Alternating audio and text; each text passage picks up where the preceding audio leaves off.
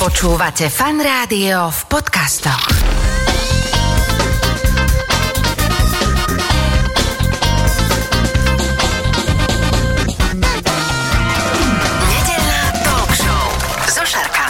Začína sa nedelná talk show, počúvate fan rádio, kdekoľvek sa nachádzate. Tu v štúdiu fan rádia už oproti mne sedí pán profesor Pavol Alexi, vedúci oddelenia plastov, kaučuku a vlákien na Fakulte chemickej a potravinárskej technológie STU v Bratislave. Vítajte. Ďakujem pekne. Dobrý deň. Pre nás lajkov v podstate zaoberáte sa plastami na takej celkom akože vysokej úrovni. Prídeme postupne k tomu, že máte dokonca aj zo pár svetových patentov. Hovorí sa dokonca v súvislosti s tým, čo robíte v mnohých aj odborných médiách, že to je vynález možno 10 ročia, možno štvrtstoročia, naozaj je to veľmi vážne prezentované, ale vy ste veselá kopa a za ten čas, kým sme teraz začali sa tu spolu rozprávať, tak poďme postupne na to, že čo sú tie plasty, ako vlastne e, vzniká plast, či je plast dobrá vec, zlá vec, lebo v súvise s tým všetkým, čo teraz treba urobiť pre túto planetu, sa väčšinou to tak v negatívnych konotáciách skloňuje. Áno, v súčasnosti sú plasty snať e, najväčší strašiak ekológov, pretože tvrdia, že, že plasty treba odstrániť zo života, nemáme ich používať. To sú tie extrémne samozrejme postoje. Fú, no otázku ste dali takú širokú, že a koľko dní máme na to? Áno, ono sa to vyučuje u vás na škole niekoľko rokov a je veľa skúšek z toho, ale tak... Uh... Skúsim stručne, skúsim stručne. E, keď hovoríme o plastoch, tak treba povedať, že sú to materiály, ktoré patria do skupiny polymérov, čo je už asi menej frekventovaný pojem pre bežných ľudí, ale sú to teda látky alebo zlúčení s obrovskými molekulami, ktoré tvoria prevažne živý svet. To znamená, aj my dva, ako tu v štúdiu sedíme, sme celkom pestrá zbierka polymérov. Čiže ja teraz ako som, mám polymery v sebe? Nie, vy ste polymér. Ja som polymér. vy ste niekoľko polymérov. Ja tiež, nebojte sa. To je, dobré. to je veľa pekná prezivka. Alebo ty polymér jeden. Polypolymér. Polypolymér. E, niekoľko polymérov. Áno, čiže, čiže nie je to nič, čo by e, táto planéta nepoznala. V podstate základ vzniku života je DNA, alebo respektíve RNA, ako najjednoduchšia forma niečoho organického, čo môže žiť a to je polymér, takisto. Mm-hmm. A plasty sú jedna skupina tých polymerov. My ich všeobecne delíme na tie polymery na plasty, tie sa potom ďalej, ďalej ešte delia, a to nechcem ísť do podrobností, plasty a elastomery alebo kaučuky.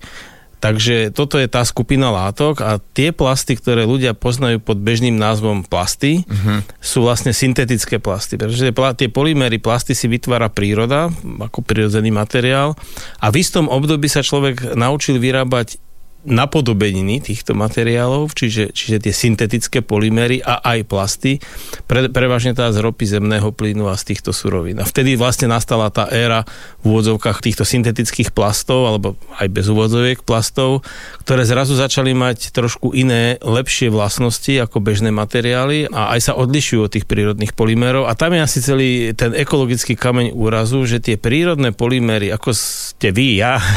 ja sa rozločím. Presne tak, lebo viete, dnes sa hovorí, že recyklácia je spásonosná a ideme teda preferovať recykláciu a ju preferujeme, čo je v poriadku samozrejme. A viete, kto je najlepší a najväčší recyklátor na, na tejto guli? Asi človek. Ako Nie, sama príroda. Je, áno, že vlastne... Praxi na prax sa obrátiš, o tom to je, to už, to už v Biblii bolo napísané. Preto všetko živé musí zahynúť, aby sa zrecyklovali základné prvky, aby mohol vzniknúť nový život. Takže toto príroda pozná. No a celý problém tých syntetických plastov je v tom, že my ako ľudia sme vytvorili polyméry, ktoré príroda nepozná. A tým pádom ich nevie rozložiť, lebo tie mikroorganizmy nemajú enzymy, ktoré by rozkladali tie syntetické plasty. Čiže s plastom, kým e, fungujeme, nie je problém. Problém nastáva vtedy, keď mu skončí jeho recyklačný cyklus, ak som správne pochopil. Rozprávame sa o plastoch a odhliadnúc od toho všetkého, čo sa o plastoch hovorí, dá sa svojím spôsobom povedať, že uh, plasty môžu byť aj ekologickým materiálom vo, vo svojej podstate, fantastickým až ekologickým materiálom. Ako toto vysvetlíme? Tých dôvodov je tam niekoľko. Fantastický alebo veľmi výhodný je preto, že tým, že sa nasyntetizovali, pripravili nové materiály s novými vlastnosťami, tak to otvorilo širokú škálu nových aplikácií, čiže niečo nepoznané, čo nebolo. Poviem len jeden príklad pre tých, ktorí chcú e, plasty tak e, extrémisticky by som to povedal, odstrániť zo života, že potom by sme tu nesedeli ani my dvaja, pretože elektrika, elektronika a vôbec všetko je závislé od plastov. Ako keď mm-hmm. chcete priviesť niekam elektrinu, potrebujete kábel, to znamená meď ako vodič a izolant. Izolant je plast. Uh-huh. Bez toho by plošné dosky, tam máte reaktoplast, takisto... Ja tu mám počítač, ktorý celkom vyzerá... Bez, bez plastov uh-huh. nebude fungovať, ne, neviete to nahradiť drevom, železom alebo čímkoľvek, nejde to. Čiže to sú tieto aplikačné veci. Ďalej, Prečo taký fantastický? Pretože má oveľa nižšie spracovateľské teploty, že keď chcem pretvarovať hmotu plastu na nejaký výrobok, potrebujem oveľa nižšie teploty ako treba železo alebo podobné, už len poviem príklad, spracovanie plastov, kde si rozpätie teplo do 150 do, dajme tomu 300 stupňov, podľa toho, ktorý, železo 1500, 1600, sklo podobne, čiže keď hovoríme o energetickej náročnosti, tak... E, Ak sa bavíme o uhlíkovej stope, tak rozhodne pri výrobe spracovanie, tak ten plast to vyhráva, že... Určite. E, na mnoho desiatok percent, hej? Určite áno, nechcem povedať, že ju nemá, pretože no syntetický jasné, plast ju má, nakoniec aj chleba má uhlíkovú stopu, takže treba si uvedomiť, že, že asi bez tohoto momentálne nejde, lebo energie nemáme bez uhlíkovej stopy. Ale samozrejme, viete, keď som spomenul to železo, tých 1600 stupňov, to nie je len tá teplota. Železo, tí, čo si trošku pamätajú možno ešte zo základnej školy, potrebujete železnú rudu a koks. Áno, ktorý treba to redukuješ... vykopať niekde, treba to doniesť. No, ale priamo pri tej redukcii železa zo železnej rudy vám vzniká priamo oxid uhličitý, ktorý je fosílny a globálne oteplovanie. Mm-hmm. Čiže tam sú aj tieto vedľajšie aspekty, tiež to pri tom plaste nie. Ďalšie odvetvia, eh, keď ste povedali ekológiu, čiže tá primárna ekológia v uhlíkovej stope pri výrobe, sekundárna ekológia, zoberte si dopravné prostriedky, dnes eh, by boli oveľa ťažšie nebyť plastov. To znamená, samotné auto má veľký podiel plastov na tej svojej konštrukcii. Čiže tá hmotnosť samotná, ale to máme aj pri tých obaloch, kam sa to, za dostaneme. To som tiež chcel povedať, že jednak čo preváža a mm-hmm. kto to preváža. Ťažké auto, ťažký obal, veľká spotreba fosílnych palív a tak ďalej. Uh, no a v neposlednom rade teda treba povedať, že ťažko povedať, kam to zaradiť, ale samotný život ako taký ľudský je závislý od plastov aj po tej medicínskej stránke. Ja som tiež nedávno mal jednu prednášku, kde som sa snažil vysvetliť, že ak odstraníme všetky plasty a zoberieme ich aj lekárom, tak ľudia začnú umierať reálne. Mm tí, ktorí by mohli prežiť. Nemyslím zdraví, že zomrú za to, že nie sú plasty, ale tí, ktorých treba zachraňovať, ktorým treba zachraňovať životy. Chlopne srdcové napríklad, hej, tako majú plastový obal. No a teraz uh, poďme ďalej. Vy ste hovorili o plaste to, že má to nejaké svoje výhody, ale problémy nastávajú vtedy, keď ten plast sa používa uh, buď krátky čas, krátky cyklus, alebo z neho vzniká odpad. Problém nie je v tom, že vznikne z toho odpad, lebo zo všetkého vznikne odpad. Otázka je, čo my s tým urobíme. Mm-hmm. To je poprvé. Po druhé, každý jeden lekár vám povie, že prevencia je lepšia, ako potom liečiť chorobu. Nejaká následná starostlivosť. Áno, čiže vy ste to veľmi dobre pomenovali na začiatku, že tie jednorazové krátko životné predmety sú problém. Mm-hmm. Niekde sa im nevieme vyhnúť. COVID nám to veľmi jasne ukázal, že niektoré veci nemôžete používať do nekonečna. Sú to jednorazovky z hygienických mm-hmm. dôvodov, ochrana zdravia a tak ďalej.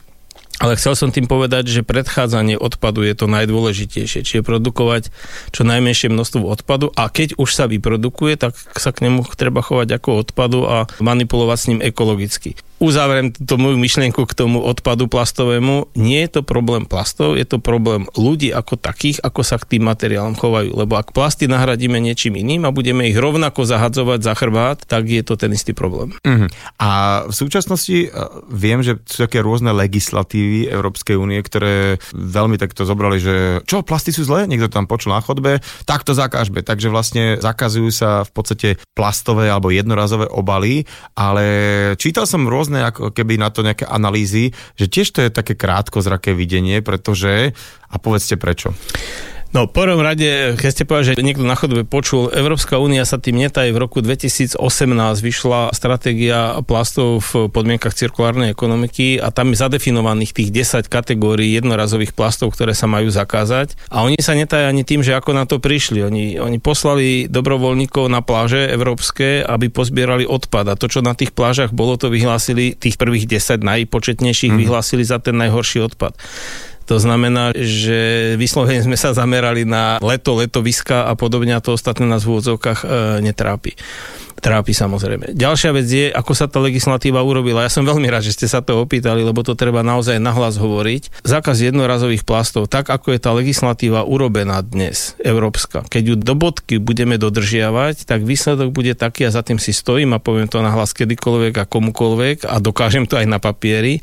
Výsledok bude taký, že na nejakú prechodnú dobu sa objem toho, alebo hmotnosť toho plastového odpadu zníži a v priebehu môj odhad je 5 až 10 rokov sa zhruba z 5 až 10 násobí. Mm. Tak hlúpo sme tú legislatívu nastavili. Prečo? Preto, lebo vyšmiknúť v úvodzovkách, vyšmiknúť z tej legislatívy zákazu jednorazových plastov sa dá urobiť dvomi spôsobmi. Buď ten jednorazový plast urobíte opakovateľne použiteľný, no ale keď si zoberiete len ten taj, najtenší pohárik, ktorý si zoberiete kde si na festivale a načapujú vám do toho nejaký nápoj, Uh, tak ten pohár je tak tenký, že sa vám uh, praskne v ruke, ešte ste ani nedopili ak to má byť viacnásobne použiteľné, musí to byť, musí to vydržať mechanicky, musí to byť umývateľné a hygienizovateľné, to znamená, že ten pohár nebude mať 0,4 mm hrúbku, ale 1,5 mm hrúbku.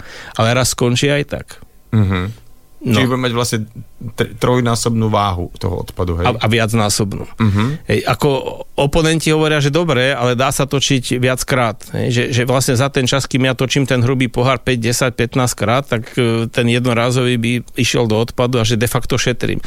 No Figuborovú nešetrím, pretože e, ľudia sú takí, že viete, keď pôjdete na, na to pivko treba, a budete mať dva stanky vedľa seba a v jednom budú poháre krásne, čisté, transparentné a v druhom budú doškriabané, matné, kam si pôjdete kúpiť to pivo. Mm-hmm, jasné. Hej, čiže, čiže ten nešťastný, ktorý má tie krásne čisté poháre, tak e, nepoužíva tie viacnásobné veľakrát, lebo za chvíľku ten polypropylen bude matný a ten druhý pôsobí ako keby bol špinavý. Takže čo budú robiť? Použijú dvakrát za hodia.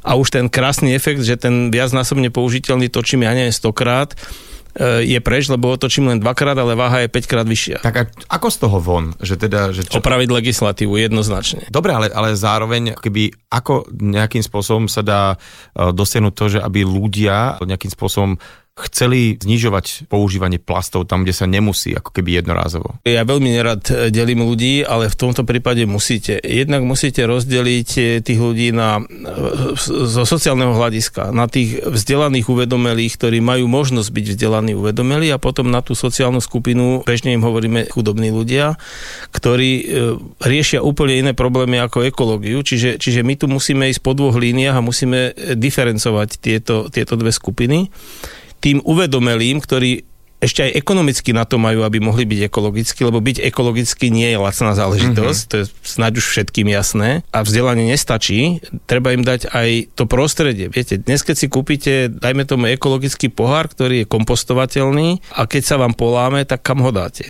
Nemáte kam. Systém, logistika, mm, labeling, jo. čiže označovanie, vzdelávanie. A potom je druhá sociálna skupina, ktorá, viete, matka s tromi deťmi, samoživiteľka, nezamestnaná, má celkom iné starosti, ako či ten mikrotenový produkt, to vrecuško, či ho hodím tam alebo tam, ale ona potrebuje na druhý deň kúpiť deťom na raňajky rožky. Takže, takže pre túto skupiny musíme my vymyslieť niečo, aby sa vedela správať ekologicky a nemusí o tom ani vedieť, že sa správa ekologicky. Mm-hmm. Čiže to sú, to sú dva odlišné odlišné prístupy, dva odlišné postoje, ktoré treba samozrejme riešiť a to musia riešiť e, tie politiky národné, nadnárodné, medzinárodné, teda tak, tak to povediac a musíme sa nad tým zamyslieť spoločne. No. Čiže môže nejak legislatívne vydotovať nejaký materiál, ktorý je rozložiteľný, aby niekto vôbec nemusel rozmýšľať, že teraz robím niečo ekologické, aby som ani nespoznal rozdiel. A to, ako si povedal, áno, stojí to peniaze, lenže ľudstvo si za tie 10 ročí ročia alebo storočia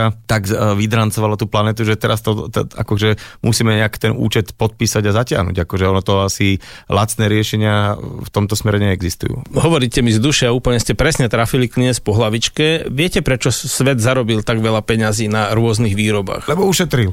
A, ale, na čo, ale na čom ušetrím? No pr- práve asi na takýchto všetkých. Na tej ekológii. Viete, keď postavíte niekde fabriku a teraz postavíte full ekologickú, to znamená všetky odpady filtrovať, zachytávať, tak to bude stať peniaze a ten tovar bude drahý a neviete byť konkurencieschopný s niečím lacnejším. Mm-hmm. Čiže vykašlem sa na ekológiu, tým pádom ušetrím peniaze a to, čo zarobím, je moje.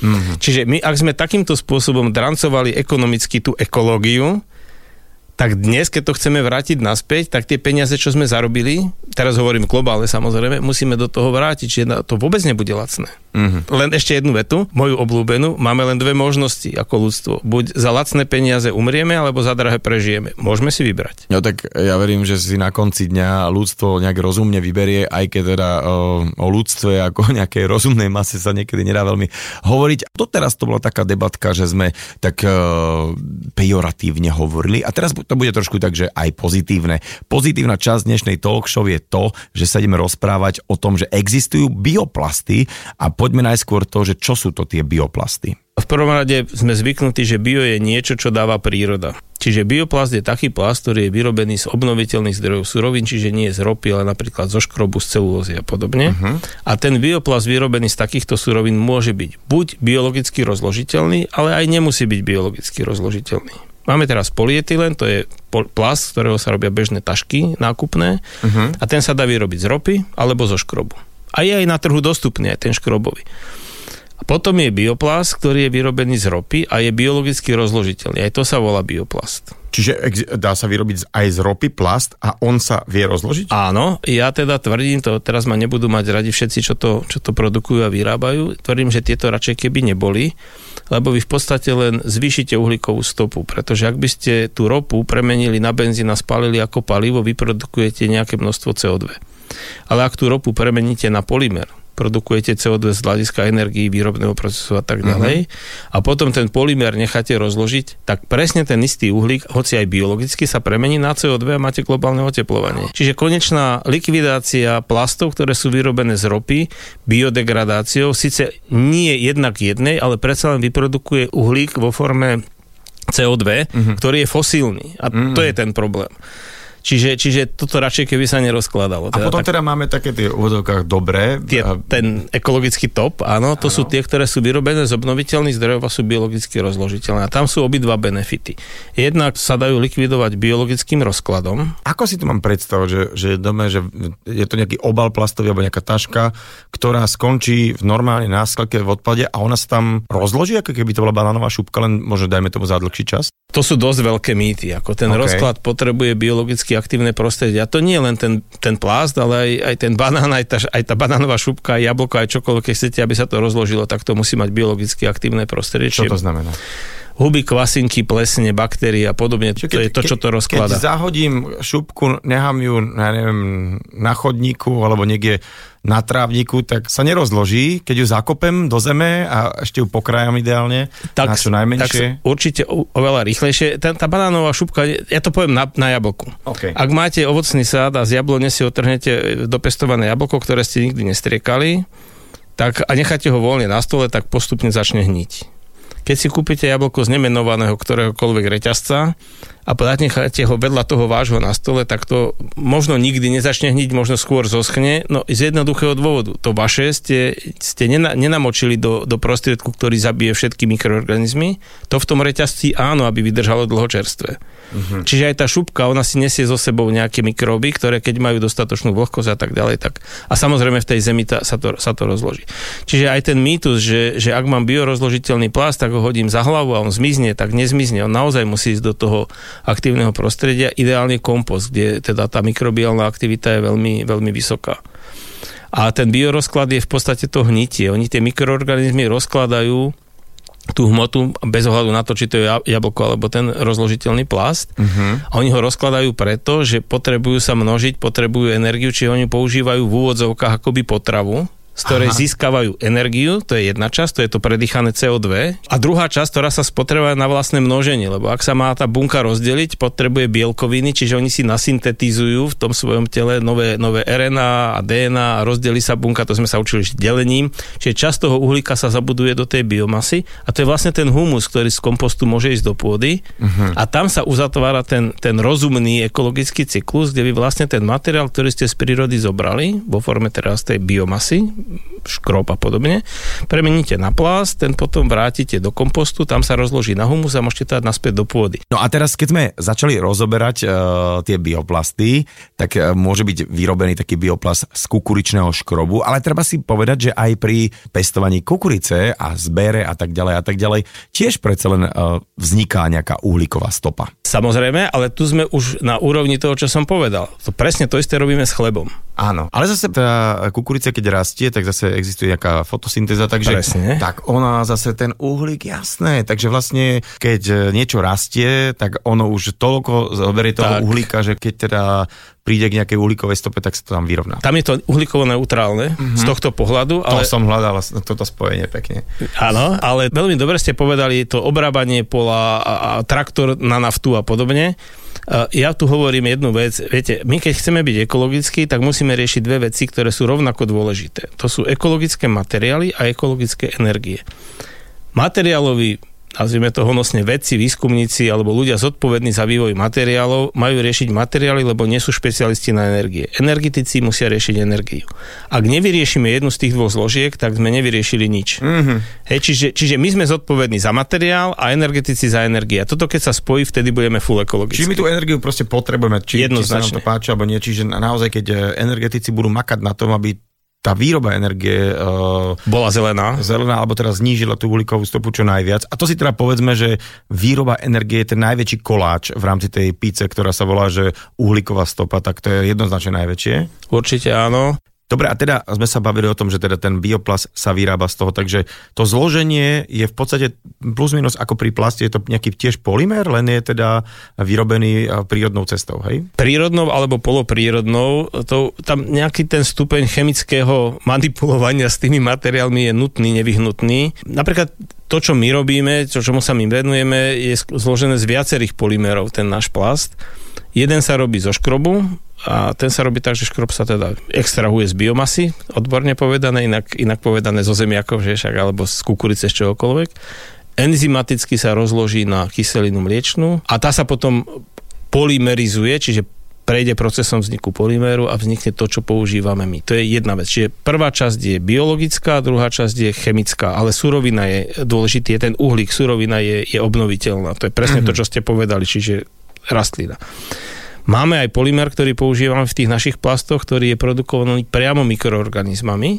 To znamená, to sa robí biotechnologicky, kde sa špeciálny kmeň mikroorganizmov nakultivuje v bioreaktore, nakrmí sa v úvodokách, nakrmí nejakými cukrami a tie malé potvorky si syntetizujú ten polymer tak ako človek tuky, to znamená ako zásobu energie a keď im spravíme vhodné podmienky, tak do 48 hodín až 90% ich suchej váhy je tento polymer. Mm-hmm. A ten sa len vyextrahuje a môže sa, môže sa používať. A teda ako by sme mali uh, narábať s bioplastom a na čo sa dá použiť? V prvom rade potrebujeme ten ideálny plast. Asi sme si ho zadefinovali veľmi presne, to znamená ideálny plast je taký, ktorý je z obnoviteľný zdrojov, je biologicky rozložiteľný, aby mohol ísť naspäť e, vo forme živín do, do pôdy. A pridám k tomu ešte tretiu vlastnosť, súvislosti s tým, čo ste sa pýtali, na čo sa dá použiť, musí mať aj aplikačné vlastnosti. Mm. Vlastnosti, ktoré budú, aby to nebolo aby ako... To, ako neleškal si v rohu taký ten plast, taký áno, granulát, že fajn máme, ale čo s tým? Hej? Aby to nedopadlo ako v peliškách, soudruzi Zender niekde udelali chybu. Takže musí mať aj vlastnosti. Ak takýto plast máme, a treba povedať, že technologicky sme už tak ďaleko, že my takéto plasty naozaj máme, tak potom ideálne správanie je aké? Vyrobiť z toho predmet ten by mal byť na viacnásobné použitie. Ja na tej direktíve zákaz jednorazových plastov nevidím nič zlé, pokiaľ sa bude rozumne používať a nebude tam to posledné slovo plastov, zákaz jednorazových, čohokoľvek. Hej. Uh-huh. Čiže aj tie plasty by mali byť tie ekologické, dizajnované na viacnásobné použitie.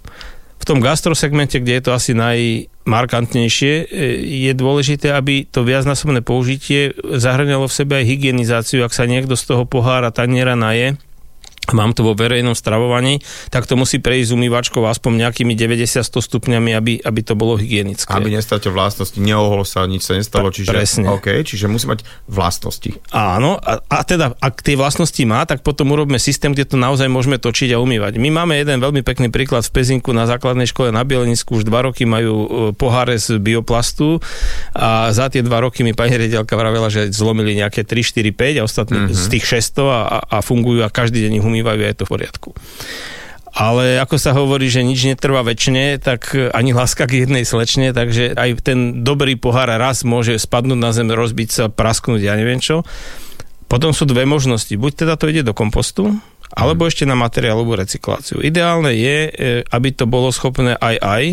To znamená, ak je výhodnejšie z ekologického hľadiska recyklovať, tak to ešte zrecyklujeme, čiže pomelieme a znovu mm-hmm. vrátime do výroby. Keď už sa to nedá, tak potom ten zvyšok do kompostu. Ale ten, ja som si to našiel nonoilen, lebo už sa to skloňuje naozaj v rôznych publikáciách po celom svete a Slovensko je na tej mape, že veľkými písmenami, že wow, že Slovensko vyrobilo plast presne s týmito vlastnosťami. A čo teda ma ešte e, veľmi na tom bavilo na tej informácii, že vy vlastne viete to vyrábať aj z odpadového fritovacieho oleja. A toto som sa, si akože klakol. No, je to taká polovičatá informácia. Tie baktérie, ktoré produkujú ten jeden plast, o ktorom som hovoril, inak mimochodom volá sa polyhydroxybutyrát, tak e, je možné vyrobiť tak, že tie baktérie dostávajú rôzne potravinové zdroje a jeden z nich môže byť aj ten starý fritovací alebo prepálený fritovací mm-hmm. olej. Treba povedať, že toto nie je naše know-how, my, to naše know-how je v kombinácii tých polymerov, čiže my nevyrábame z kukurice ani, ani z niečoho.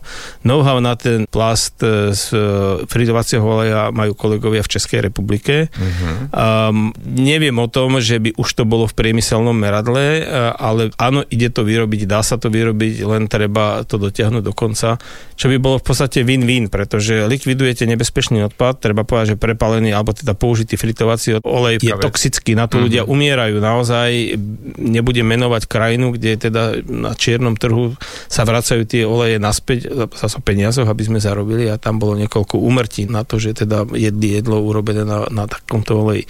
A nie s ním čo iné robiť. Takže toto by bolo... On sa vlastne vyliadne, on sa dá len niekde skladovať a nevie sa čo s tým, lebo to je fakt, že... Čiastočne na americkom kontinente sa robí bionafta, teda z tých starých olejov je drahšia ako normálna nafta, ale robia len kvôli tomu, že nevedia, čo s tým starým mm-hmm. olejom. Čiže, čiže áno, je to viac menej toxický odpad, ktorý, s ktorým sa nedá nič robiť. Takže toto by bolo totálne, že win-win situácia, mm-hmm. kde z toho toxického spravíte niečo, čo je totálne ekologické. Mm. Hovorili sme aj o tom, že kolegovia vaši z Českej republiky už dokázali vyrobiť bioplast z prepáleného oleja. Vy vyrábate teda plasty z prírodných materiálov obnoviteľných a nejde o žiadne nejaké utajované skutočnosti. A toto ako je možné, že celý svet keďže teda naozaj ten plast je problém, taký ten klasický, že okamžite e, potom neskočí, že dajte to sem, ideme to teraz šíriť a vymeníme to za klasické plasty, je to problém peňazí? Áno, je to do značnej miery ekonomický problém, aj keď možno ešte tých 15-20 rokov to bol aj technologický problém. Mm-hmm. Že jednoducho neboli sme technologicky na to pripravení, aby sme takéto veci vedeli robiť. A toto už vieme, hej? Teda uh, už je. Dám to, áno, a dám to ale na pravú mieru, lebo vy ste, vy ste povedali pred pár sekundami, že aby sme tento plast vymenili za iný. Niekde to ide, niekde to nejde, pretože ten vývoj je postupný, že pred 20 rokmi nebolo nič podobné, dnes máme niečo, čo je schopné nahradiť, ja odhadujem zhruba 30% obalových materiálov sme schopní nahradiť. Čo je veľa? To, to je veľa, lebo keď si zoberiete, že, že 50% odpadu plastového je z obalov, tak to je veľmi veľa. Mm-hmm. Preto sme sa aj zamerali vlastne na vývoj tých typov, ktoré sú fóliové, na kelímky a neviem, tegliky yes. a podobne. Takže to je aj technicko-technologický problém, alebo takto to nazvíme. Čiže tento je vyriešený, že, že už technológia existuje. Áno, a trúfam si povedať, že pokiaľ by išlo viac finančných zdrojov do výskumu vývoja týchto vecí, tak by to napredovalo oveľa rýchlejšie, lebo je to, je to naozaj o peniazoch. Čo je ale dôležité, tie materiály, a to treba povedať nahlas a pravdivo, nikdy, naozaj nikdy nemôžu byť tak lacné ako tie polymery z ropy. Z technologických dôvodov, mm-hmm, lebo tam je, je oveľa viac operácií, kým to, už len to, že som povedal, že musíte dopestovať rastlinu, e, škro rob z toho a tak ďalej kdežto ten šejk, kde si v, na Sahare alebo teda v arabských krajinách urobí dieru do zeme a má ropu, čiže e, nepotrebuje nič pestovať a tak ďalej. Takže, takže tie materiály nikdy nebudú lacnejšie. A čiže to úplne, akože prvotná vstupná surovina, tá už existujú, to len sa teda naloží na niekam a preveze, ale vy aj to, čo chcete naložiť a previesť, musíte najprv dopestovať. Presne tak, a, okay. a, a to nie je lacné samozrejme mm-hmm. a tie postupy, ako z toho urobiť niečo to, čo je použiteľné na výrobu plastu. Nechcem povedať, že, že tá ropa je zadarmo, však nie, veď vidíme. Čiže toto je ďalší ďalší, ďalší aspekt. E, ďalší aspekt je, aby ste to tiež povedali, že zemiaky sa dajú zjesť, kukurica sa dá zjesť kde, a monokultúry, kde je teda dosť veľký tlak že, že nepoužívajme suroviny, ktoré sú na, na výživu obyvateľstva alebo ľudstva, nepoužívajme na výrobu plastov. Tiež je to mýtus, lebo na svete sa produkuje z ropy približne 400 miliónov tón plastov ročne, alebo polymerov to nazvime, čo je obrovské množstvo. A pán profesor Narajan z Kanady to spočítal, že ak by sme všetko toto množstvo mali nahradiť plastom z kukurice, tak by sme potrebovali, a teraz dobre počúvajte, jedno jediné percento polnohospodárskej pôdy na Zemi. Fakt. Fakt. Aha, čiže to nie je Ale to by sme všetko museli nahradiť. Takže, takže netvárme sa, že plasty, keby sme vyrábali z, z takýchto plodín, že teraz zrujnujeme e, potravinové hospodárstvo. Aha, čiže nie, to nie je tak problém v, v tomto smere. Nie. Aha. Nie je to taký problém. Monokultúra, to si my za to môžeme, že robíme monokultúry. Veď už naši pradedovia sme sa v škole učili trojpolné hospodárstvo. Nemôžeme Boli nemo- medze a, a áno. Nie, to... jarina, ozimina, úhor bolo, bolo Áno. hej, čiže, čiže jedna plodina, druhá plodina, nechať pôdu oddychnúť. Takže ak ju drancujeme nejakým spôsobom, to je... Ďalšia vec je, my do tej pôdy pcháme umelé hnojiva, v úvodzovkách umelé, to znamená len živiny a humus nevraciame. Klesá hrúbka humusovej vrstvy, polnohospodári by vám vedeli rozprávať. Klesajú vododržné vlastnosti pôdy. To sú všetko negatívne efekty toho, že nevraciame do pôdy to, čo tam patrí. Čiže inými slovami, tak ako naši dedovia, čo sa už nedalo inde spotrebovať, sa vyhodilo na hnoj. Že? Uh-huh. A čo s tým hnojom? No keď dozrel, tak sa rozhodil po poli. A tam bol ten humus. No, takže aj tie plasty, ak ich dáme do toho kompostu a rozložia sa na biomasu, tak vlastne vrátime to do pôdy. A, a v tej chvíli nevidím problém v tom, aby sme aj tie polnospodárske plodiny na toto používali.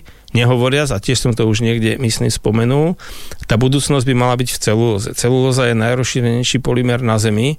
A teraz, aby to nevyznelo, že poďme rúbať lesy, lebo to je zdroj celulózy, ale celulóza je v slame, v každej jednej rastline, čiže sú to aj odpadné veci, ktoré sa už inak nedajú použiť Uh-huh. a rýchlo rastúce dreviny, takže nemusíme sa orientovať, a z toho by sa to tiež dalo vyrábať samozrejme, takže nemusíme sa orientovať len na potravinové zdroje. A ako to tak vidíte vy, že by v tých civilizovaných krajinách, eh, dajme tomu v Európskej únii, kde sa tlačí naozaj na ekológiu, by to percento tých rozložiteľných plastov mohlo byť už také, že naozaj vysoké? Viete, k tomu všetkému tu treba povedať ešte ďalšiu vec a tiež sme, tiež sme už o tom dneska tak trošku hovorili, aj keď veľmi okrajovo, to je tá logistika.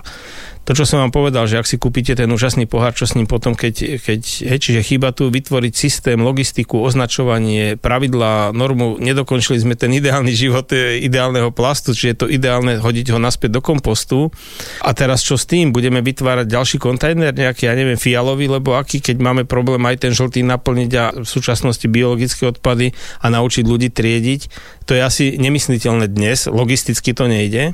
Takže mal by byť dizajnovaný tak, aby mohli ísť do toho biologického odpadu. Teraz to treba označiť, aby tí ľudia vedeli, kam to majú zahodiť a tak ďalej. Čiže k tomuto všetkému, aby to stúplo na to signifikantné percento, musíme vytvoriť aj systém, najmä teda v mestách, na, na tých dedinách je to asi niečo jednoduchšie, ale najmä v tých aglomeráciách veľkých musíme vytvoriť systém, aby tí ľudia vedeli tú ekologickú hodnotu aj dať tomu výrobku, z ktorého vznikne odpad. Ja sa ešte raz vrátim k tej cene, keď ste hovorili tak, že ten téglik by sa dal z takéhoto niečoho vyrobiť, ale on by sa už asi nevracal, ale on by bol teda hneď e, rozložiteľný. Alebo... Musel by byť označený, že tento teglík nehodíte do žltého kontajnera, Mhm. ale do kontajnera, kde hádžete kuchynský odpad. Á, čiže normálne to by šlo Jasné. medzi, jasné, to by šlo Jasné. Jasné. medzi šupky a, Áno, a tak ďalej. A, a, a už ten, kto to likviduje na tej kompostárni, sa to pomele, lebo aj tak sa to melie, drtí, Aha, aby to jasné. išlo a ide to rovno do kompostu vybavené a, a získate kompostory, rozhodíte naspäť do pôdy. A, a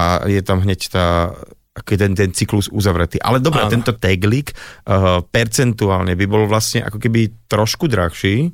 No, toto je veľmi ťažké povedať, lebo každý ten výrobok, tá cenotvorba je dvojaká. Je tam materiálová zložka a tá spracovateľská zložka. Mhm. Mm-hmm. Čím bude hrubší, alebo čím ťažší bude ten výrobok, tým väčší podiel bude tej materiálovej zložky, či tým to bude drahšie, čím bude tenší alebo ľahší, tým to bude menej. Takže ono sa to percentuálne hýbe kde si od možno 10% pre tie naj, najľahšie výrobky a najtenšie fólie, až po rádovo desiatky percent, dajme tomu 30, 40, 50 percent pre, pre tie ťažšie výrobky. Takže ťažko sa to takto porovnáva. Porovnávam to napríklad na, na čo ja viem, na, na zubnej kevke, Uh-huh. ktoré sme tiež skúšali. Materiálové náklady na klasickú zubnú kevku, nebudem hovoriť ktorú a od ktorej firmy, aby sme nerobili skrytú reklamu, sú kde si na úrovni možno 2 až 5 centov. Materiál, nehovorím o spracovateľských Jasné. nákladoch. Predávajú za 3-4 eurá, hej? Čiže ten rozdiel je tam taký, že zisk je tam riadny. Ako keby. Samozrejme, lebo je to nejaká značka a tak ďalej. Keby sme tam dali náš materiál, tak tie materiálové náklady neboli by 2 až 5 centov, ale bol- boli by na úrovni možno 10 centov. Ale myslíte si, že keď niekto potom tú biokevku urobí, takto urobenú, že cenu zdvihne o tých 8 centov? Nie, bude trojnásobná, pretože Tak. tak. biokevka. Presne tak, čiže tuto je to o morálke. To znamená, že, a teraz to poviem až skoro vulgárne, naozaj sme takí nenažraní? No, ono je to také zvláštne, lebo ja chápem, že keď kupujem nejaké potraviny bez pesticídov, tak tá technológia naozaj je náročnejšia, ale celkovo to slovičko bio, eko, organik a tak ďalej a tak ďalej sa sem tam zneužíva, sem tam je to akože na, v poriadku, ale Väčšinou to vždy má takú trošku vyššiu cenu a nájde sa, áno, skupina ľudí, ktorá v rámci dobrej viery, že prispievajú k šetreniu planety, si takýto drahší produkt kúpia. Ale to je aj o tých dvoch skupinách ľudí. Je skupina ľudí, kde toto môžete uplatniť, uh-huh. pretože tí, čo sú ekologickí a majú na to, aby boli ekologickí, tak sú ochotní zaplatiť, lebo už za tú biopotravinu platia niekoľko násobne viac. A keď dačo 10 eur za potravinu, kde obal miesto 2 centov stojí 7, mm. tak nenásobí nedeli. Ale potom je tá druhá skupina, kde tých 7 centov už zaváži. Hej. Hej, čiže treba to tak spraviť, alebo to je tá, ako ste hovorili, že jednak je nejaká legislatíva a druhá je potom nejaká ekonomika, nejaké to prostredie, Áno. ktoré to musí zohľadniť a nejak absorbovať, aby to teda 100% populácie nemuselo v podstate na to ani myslieť. Ale vy ste to veľmi presne povedali, že nájsť tie dotačné schémy, ktoré to zadotujú, aby ten teglik nebol tak drahý, ale aby bol porovnateľný. A tu je presne ten priestor. Ako tu je skupina obyvateľov, ktorá je schopná zaplatiť viac, mm. tak to, čo oni zaplatia navyše, tak z týchto peňazí zoberme. Ja, ja viem, že to teraz to, čo hovorím, je strašne jednoduché ekonomie, aby mi dali, dali po ušoch, ľudovo povedané, ale zoberme a zadotujme potom tieto, tieto ktoré sú v úvodzovkách pre tých sociálne slabých, a, aby to bolo lacné. Hej. Keď človek slovo, povie už slovo len dotácia, tak už to sa mu otvára noži, keď potom hoci kedy, keď si... Hlavne keď sa rozkradne. No. Áno, áno, že kam to, kam to smeruje a že koľko rôznych víl a jacht to je po svete z rôznych dotácií. A, no, a to, a... Ale, ale to je o tej morálke. Áno, to je pravda, to je o morálke a o chrbtovej kosti, či ju máme, alebo nemáme. Ešte sa vrátim k tým obalom, ktoré už fungujú na trhu a ich výrobcovia im hovoria bioplasty. Napríklad v obchodných reťazcoch si už viem pri pokladni zobrať tášku, ktorá je, ako to tam píšu, že z biologicky rozložiteľného plastu alebo materiálu. Je to naozaj tak, že takáto taška je už takto dobre použiteľná? Tu sa stalo to, kde tí ekológovia v plastoch nejdu bojovať len s tým, že vybudovať e, dobré meno tých dobrých plastov. My najprv musíme bojovať s tým, že treba e, zničiť to zlé meno bioplastov, pretože tak ako všetko sa zneužilo pre zisk, tak aj to názov bioplast sa zneužil a v súčasnosti tie bioplasty, čo sú na trhu, nie sú tak celkom ekologické. Buď sa nedoskladajú dostatočne rýchlo a kompostárne ich nechcú, Uh-huh. A navyše trúfam si povedať, že to, čo má nejaké vlastnosti, aj tú tašku, ktorú, ktorú kúpite, tak e, je syntetická. Minimálne viac ako 50%, obyčajne viac ako 50% tej tašky je syntetická. To, čiže to sú tie bioplasty, ktoré sú vyrobené z ropy. Uh-huh. Čiže tým pádom tá ekológia zas až nie je až taká dobrá. Ale už môžu dať na to vyššiu cenu a úplne v tom najhoršom prípade sa tie v úvodzovkách biotašky alebo bioplasty rozkladajú na mikroplasty, ktoré sa už v živote biologicky v prírode nerozložia. A ten problém tých mikroplastov alebo takých tých nanoplastov je ten ešte asi úplne najhorší v tom, keď my sme to nepovedali, tie polyméry vlastne to sú obrovské e, molekuly, uh, molekuly ktoré neprejdú do uh, ľudskej bunky, že oni vlastne polymér ako taký je zdravotne nezávadný. To ste si naštudovali veľmi správne. Ale tak ja som mal technickú školu tiež, ale, ale že for je v tom, že práve tie nanoplasty, že, že keď my drtíme, alebo teda, ja neviem, od uh, rôznych tých oblečení vlákien, keď sa to perie, alebo jem uh, ženský make-up, viem, že je taký, že čím jemnejší púdrik, tým lepšie kryje, ale tým pádom sa dostáva tým do... Tým lepšia rakovina, no. Áno, áno, že proste ono tam vlastne ničí to, až, až to... Dobre ste to povedali, dobre ste to povedali, nanočastice už môžu byť problém, ale mm-hmm. nanočastice nerozlišujeme, či plastové, kovové, prachové, neviem aké, mm-hmm. ako nanočastice všetky. A treba si úprimne povedať, že mikročastíc a nanočastíc máme okolo seba celú spústu, pretože aj železo, keď hrdzavie, tak vznikajú mikročastice. Uh-huh. A zo Sahary nám tu padne piesok, raz za čas máme celé auta. A sú to teda nano, nano veci, Mi, mikro, mikro, mikro a nano, takže... Čo, tak, ktoré už viem vdýchnuť a dostať do systému. Ten istý, ten istý problém, takže uh-huh. mne tam trošku vadí, že, že je tam taká tá hysteria proti mikroplastom. Nechcem povedať, že je to dobré. Nie je to dobré samozrejme, lebo príroda sa s tým nevie vysporiadať, uh-huh. ale pre človeka ako takého mikroplasty, nanoplasty áno, ale mikroplasty tie nie sú až e, nejaké extrémne e, škodlivé. Ešte poďme na takú jednu pek- príjemnú vec, čo sa týka tých uh, biologicky rozložiteľných plastov, lebo spomínali sme aj tú medicínu, teda mm. nielen pri tých obaloch a v tom gastre, ale aj v medicíne je to celkom frajerská vec, lebo napríklad uh, niekto mi zošie ruku a, a tá nitka sa jednoducho rozloží. Áno, áno, toto, toto nie je až taká novinka, tieto rozložiteľné nite, napríklad tie prvé rozložiteľné nite boli robené z kolagénu, čo je tiež vlastne prírodný polymer a plast, okay. čiže, čiže áno, ale máme už aj syntetické bioplasty, tak to, alebo jak to nazvať, ktoré toto dokážu a áno, treba pri osteosyntézach, čiže po slovensky rekonštrukcia zlomenín, pokiaľ niekto potrebuje zošrobovať, že mám tam titanové šroby v stehne. Pokiaľ sa urobia z bioplastu, ktorý sa v tele rozloží, tak nepotrebuje ten pacient druhú operáciu. Jednoducho... Otvárať a vyberať a vyšrobovať. Áno, ono, ono sa to, telo to skonzumuje. Aha, ok, prídu enzymiky.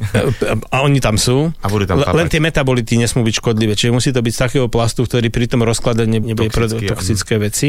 To je tiež oblasť, ktorá už existuje a tá najmodernejšia časť, kde sa využívajú bioplasty, je tzv. tkanivové inžinierstvo, čiže kultivovanie a výroba in vitro, čiže mimo živého organizmu náhradných tkanív až orgánov. Tak poďme na to, že čo si mám pod týmto predstaviť. To funguje tak, že ak pacient má poškodený nejaký orgán, tak sú v súčasnosti dve možnosti. Buď transplantácia od darcu, kde je problém s imunitnou odlučovacou reakciou a podobne, alebo syntetická náhrada. Ani jedno, ani druhé nie je ideálne. Najlepšie by bolo, keby ten pacient mal ešte jedno náhradné telo bez duše, z ktorého by si mohol tie náhradné súčiastky brať. A toto sa dá urobiť tak, že buď biopsiou, alebo teda zdravého tkaniva, alebo z kmeňových buniek viete mimo tela pacienta vypestovať doslova, ľudovo povedané, náhradné tkanivo tkanivo, len musíte tým bunkám povedať, do akého tvaru majú rásť. A tu nastupujú tie naše bioplasty, aj my také máme, aj mám v rámci tej, tej našej skupiny, máme jednu podskupinu, čo to robí kde z tých bioplastov sa na 3D tlačiarni vytlačí tvar toho nového orgánu, nakultivujú sa tam tie bunky, nechá sa narast tkanivo a implantuje sa to pacientovi z jeho vlastného tkaniva. Musím povedať, že teraz, keď som si ráno robil, že chleba s maslom uh, na trhu lekvárom a tak oldschoolovo som ho zjedol, tak teraz, keď toto hovoríte, to je proste normálne jak, jak z vesmíru, z sci-fi, ale je to krása, čiže uh, rozumiem tomu tak, teda, že normálne už je technológia istých 3D tlačiarní, kde si ľudovo povedáme, ako, že z takéhoto plastu, ktorý vie takto fungovať, má takéto vlastnosti, sa vytlačí akoby nejaká časť orgánu, a ktorá normálne ako keby vie nahradiť to, že nebudeme si ako každý človek pestovať nejakého náhradného. To nejde, no. To nejde, že vlastne, že toto je tiež takáto budúcnosť, taká, že možno, že bližšie, ako si myslíme. Uh, myslím si, že naozaj bližšie, ako si myslíme. My máme v tomto veľmi peknú spoluprácu s kolegami z Lekárskej fakulty, tu Bratislavskej z Univerzity Komenského a naozaj robíme teraz na projekte e, Močová rúra, kde teda sa snažíme robiť tubulárnu štruktúru. A vyzerá to veľmi nádejne. Naozaj tie bunky sú veľmi na, poctené tým, že majú naše bioplasty, dokonca ochotne na nich rastú. Mm-hmm. A presne o tom toto je, že potom sa to v istom štádiu implantuje a ten bioplast sa v tele pacienta normálne rozloží, enzymaticky zmetabolizuje a človek je zdravý. Ja musím, uh, presne ako ste povedali, že keď sa pozeráme o, spoločne na hodiny v štúdiu, už vieme, že už to máme celkom tak akože nahnuté uh, k obedu našich poslucháčov, ale tak na jednej strane vieme, že všetky tie termíny, kedy sa ešte dalo zvrátiť tá nejaká klimatická kríza, už sme to prepískli a že už v podstate teraz už budeme asi len čeliť, budeme sa snažiť z toho výjsť čo s najmenšími stratami a odretými ušami, ale na druhej strane ste donesli aj kopec pozitívnych správ, že teda tá technológia napreduje veľmi eh, rýchlým tempom, aby sa tie rôzne vstupy, ktoré sú ako zlé z hľadiska celkovej ekológie, že sa to zlepšuje, maká sa na tom. A čo mňa veľmi teda teší, že Slovensko naozaj je v tomto smere veľmi, veľmi na špici. Dúfam, že aj o tomto by uh, tie médiá mohli viacej písať, viacej uh, peňazí ma, mali tie vlády vám posielať, aby uh, sme toto čím skôr dostali do praxe. Veľmi pekne vám ďakujem za váš čas. Mojím dnešným hostom bol profesor Pavol Alexi z STUčky a teda držím palce, aby vám ten plast fungoval tak, ako má. Ďakujem pekne a ja prajem pekný deň ešte